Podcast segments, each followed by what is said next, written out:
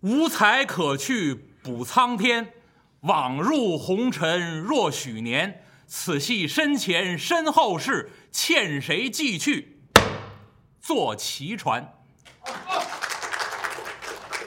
几句《红楼梦》念罢，继续《西游记》。啊，这两部书呢，有极大的渊源。上礼拜呢说到这儿，想起来就给您闲话这么几句。这两部书都是跟石头有关，一开篇都是记录石头的事儿，那都可以叫《石头记》啊。那么您要还记得上礼拜鄙人用的上场诗，那渺渺茫茫无人见，《红楼梦》里面这篇开篇诗，那在第一回里面写的这首诗，那你也可以想，就是欠谁寄去坐齐船，也是跟石头有关。而且呢，当年《红楼梦》写到这块石头，说大荒山无稽崖，青埂峰下立着这块石头，也不知道过了多长时间，来了一僧一道。这一僧一道，您要看《红楼梦》上写，那这一僧一道叫什么呢？茫茫大士，渺渺真人。而《西游记》里面开篇诗啊，天地未分，混沌未分，天地乱，渺渺茫茫无人见，处处都有应和。所以我说《红楼梦》和《西游记》有极大的渊源，所以上礼拜呢，咱们拿《西游记》的开篇词啊，今天呢，咱们就拿《红楼梦》的开篇词啊。那么几句闲言，书接前文，咱们继续西游。上个礼拜呢，孙悟空出世，自述革命家史啊。这个您要上礼拜来了呢，您就知道上礼拜这回书啊，我们小艺术家说了。这个叫少年猴的奇幻漂流。那么孙悟空看到了生死之苦，为求生死解脱，离开舒舒服服天然洞府，天然这么一副家当，离开花果山水帘洞，要拜师学艺，求仙访道。上个礼拜我也给您说了，这绝不是《西游记》里面瞎写，这是非常重要的一个提示，这就是出离心。从来没有人研究《西游记》把它和出离心联合在一起，这是鄙人独有之见解。那历来也有不少研究《西游记》的，那历来也有不少研究小说的，但是研究小说都固定在研究小说上，研究佛教都固定在研究佛教上。那鄙人呢是一个学佛的人，那我把佛教里面的道理和《西游记》一一应和，发现丝毫不爽。那么孙悟空看到生死之苦，离开花果山，放弃那些舒舒服服的享受，撒一个法子，到海外漂流，寻仙访道，为求长生之法，这就叫出离心。先得有这个出离心，这是所有修行的基础。以前有位重要的法师就讲，什么叫出离心呢？出就是您能够放下所有世间的这些贪恋，就是放下。离是什么呢？希求解脱之心谓之离，放下世间的贪婪，希求解脱之道，这两个加在一起谓之出离心。没有这个，谈不到出世间法的修行。那有人说，所有的这些行为我可以分两类，一个叫世间法啊，我做的事情啊，诸位做的事情，穿衣吃饭，那工作上班挣钱啊，学习等等，这个都算世间法。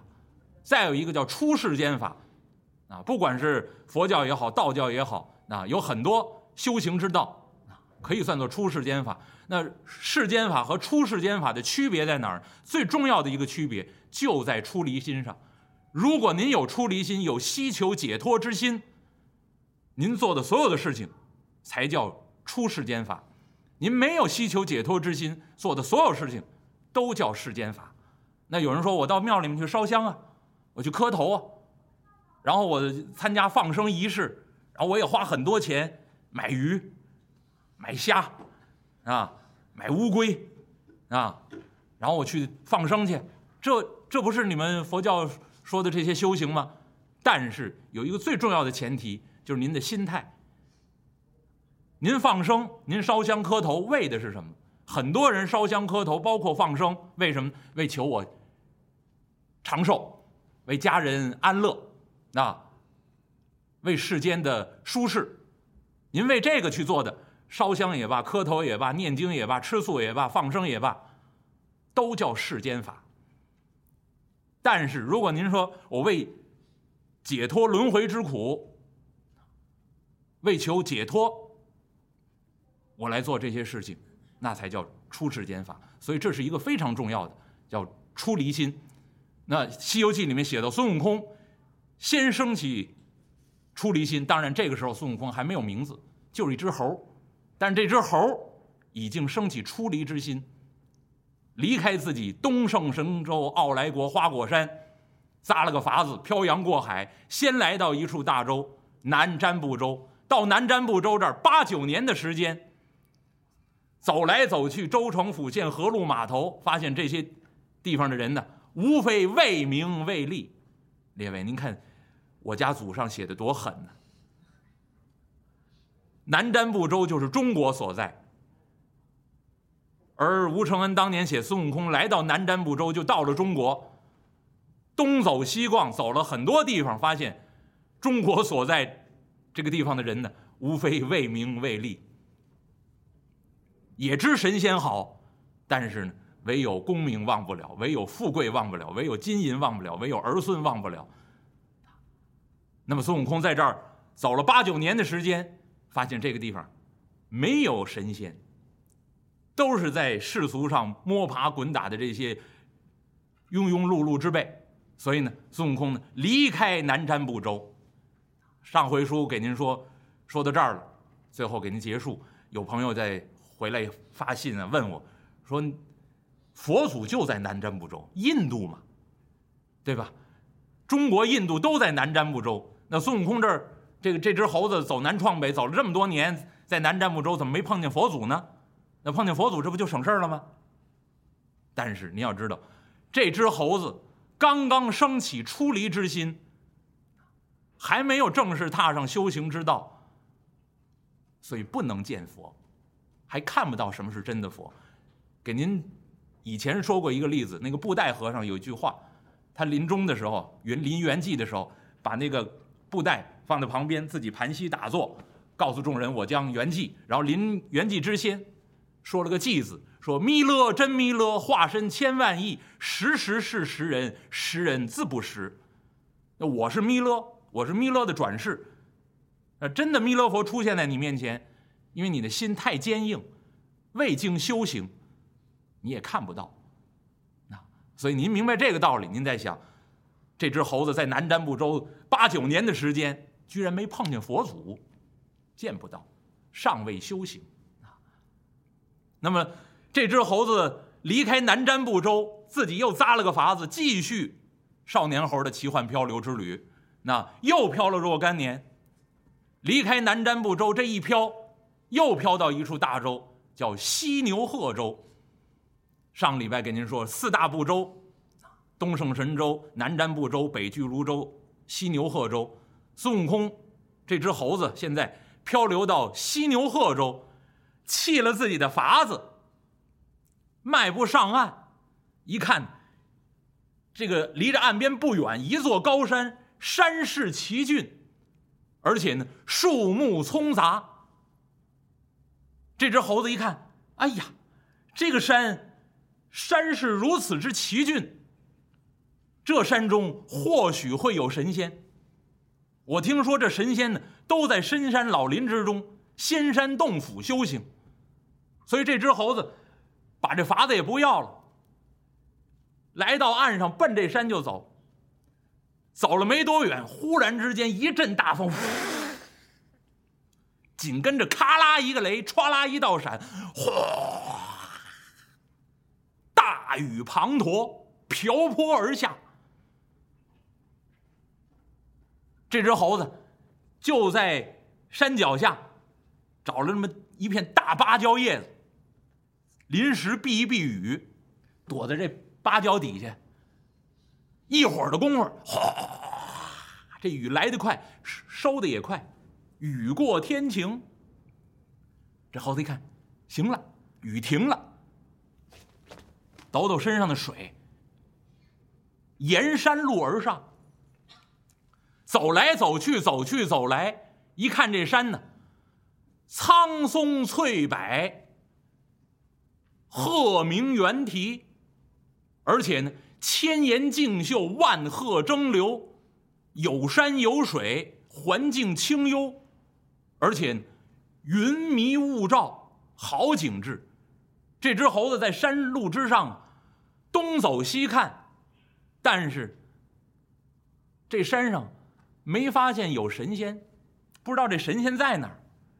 这猴子找来找去，找去找来，哎，突然呢，就听见耳畔好像有人作歌：过山林，狂风如吼，冷飕飕。可以鼓掌。听见这么一句，这猴子已经经历过南瞻部洲了，就知道这些人呢歌唱的声音。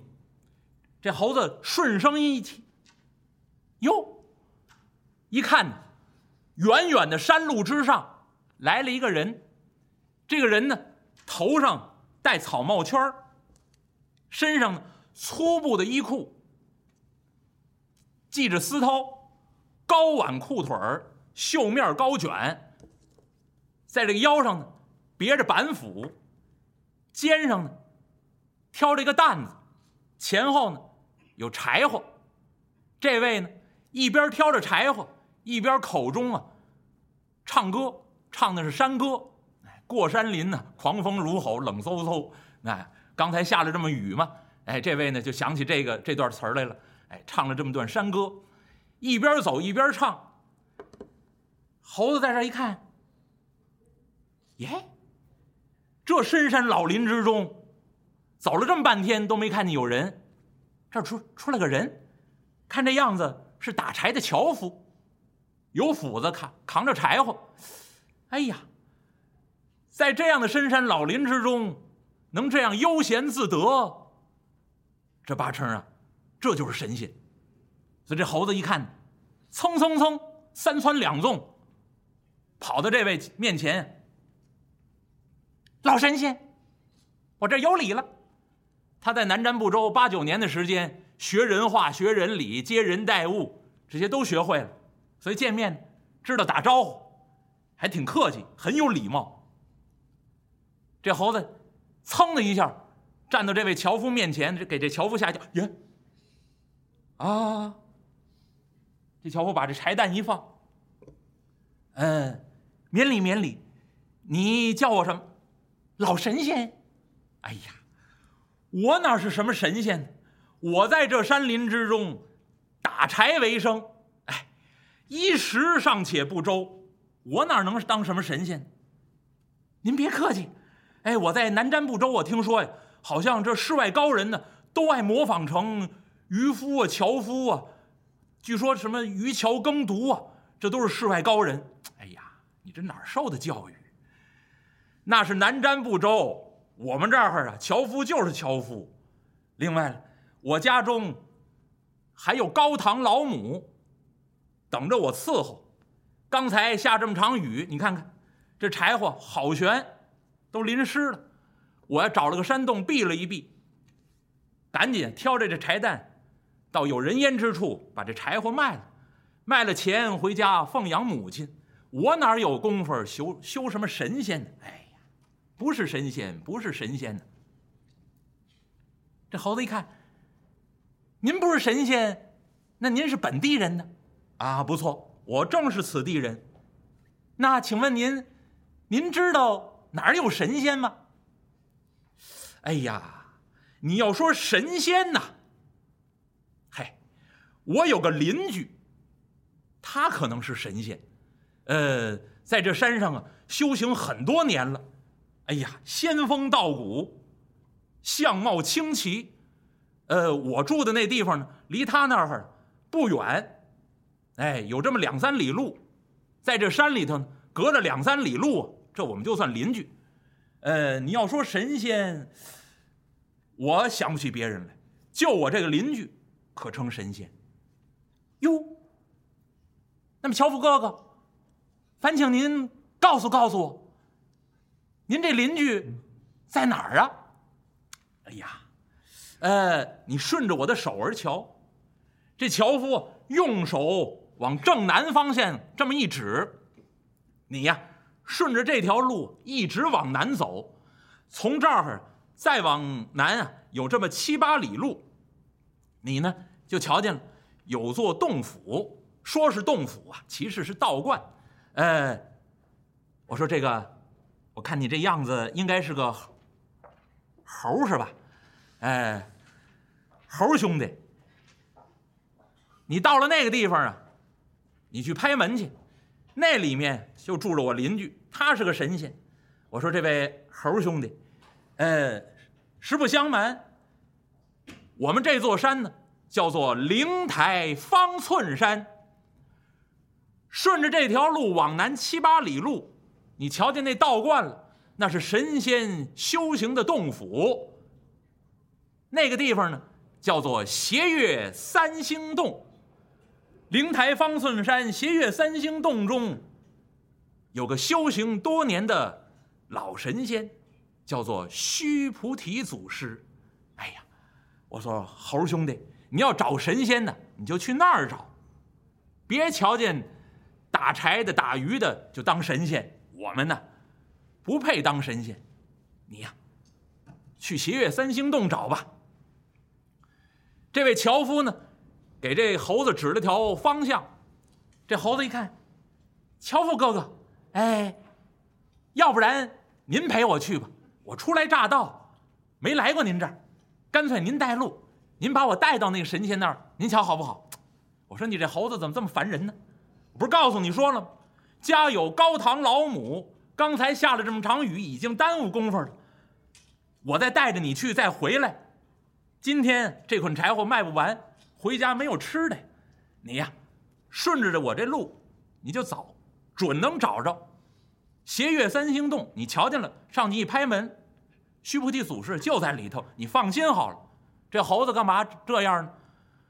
路过南瞻部洲，南瞻部洲的人呢尔虞我诈，8-9年间呢这猴子受了挫伤了。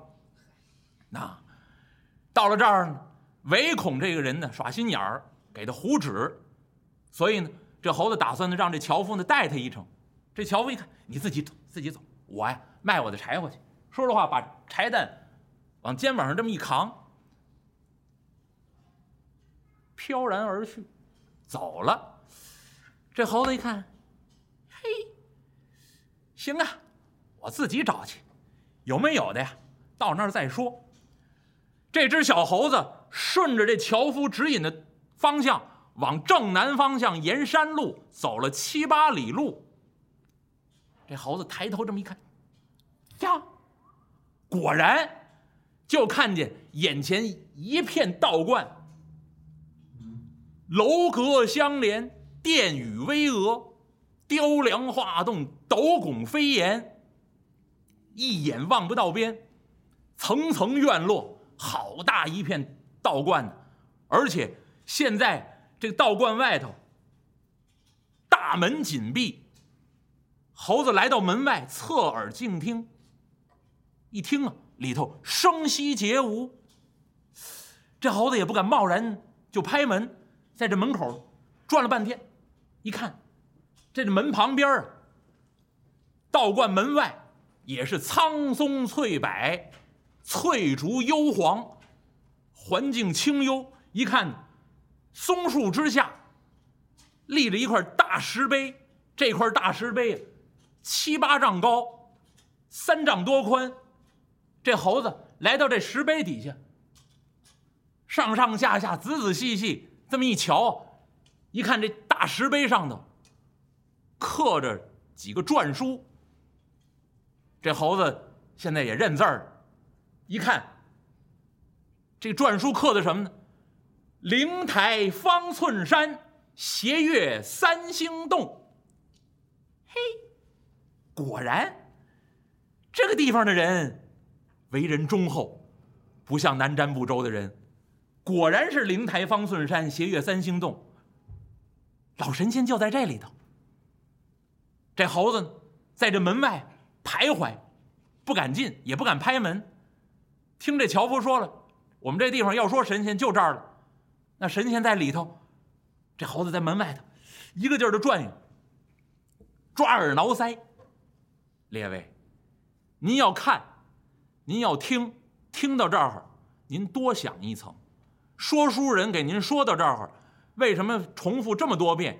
灵台方寸山，斜月三星洞，一个要借樵夫之口告诉您，这座山灵台方寸山，神仙洞府叫斜月三星洞；一个再借这个猴子的眼睛，再告诉您一遍为什么，给您强调，您千万别拿它当闲文，这是非常重要的一个写到这儿的一个内容。灵台方寸，斜月三星，我就佩服我家祖上编得多好，无事西游啊，那天下第一。而且您看当年吴承恩先生编这个，音韵好听，就这几个字凑到一块儿，灵台方寸山，斜月三星洞，就让说书人说出来，这个语言本身就很好听。中国人的语言您要想听，要说弄好了，最完美的音调最和谐的，您就去读诗，尤其到后来的律诗，那完全按照平仄给您安排好。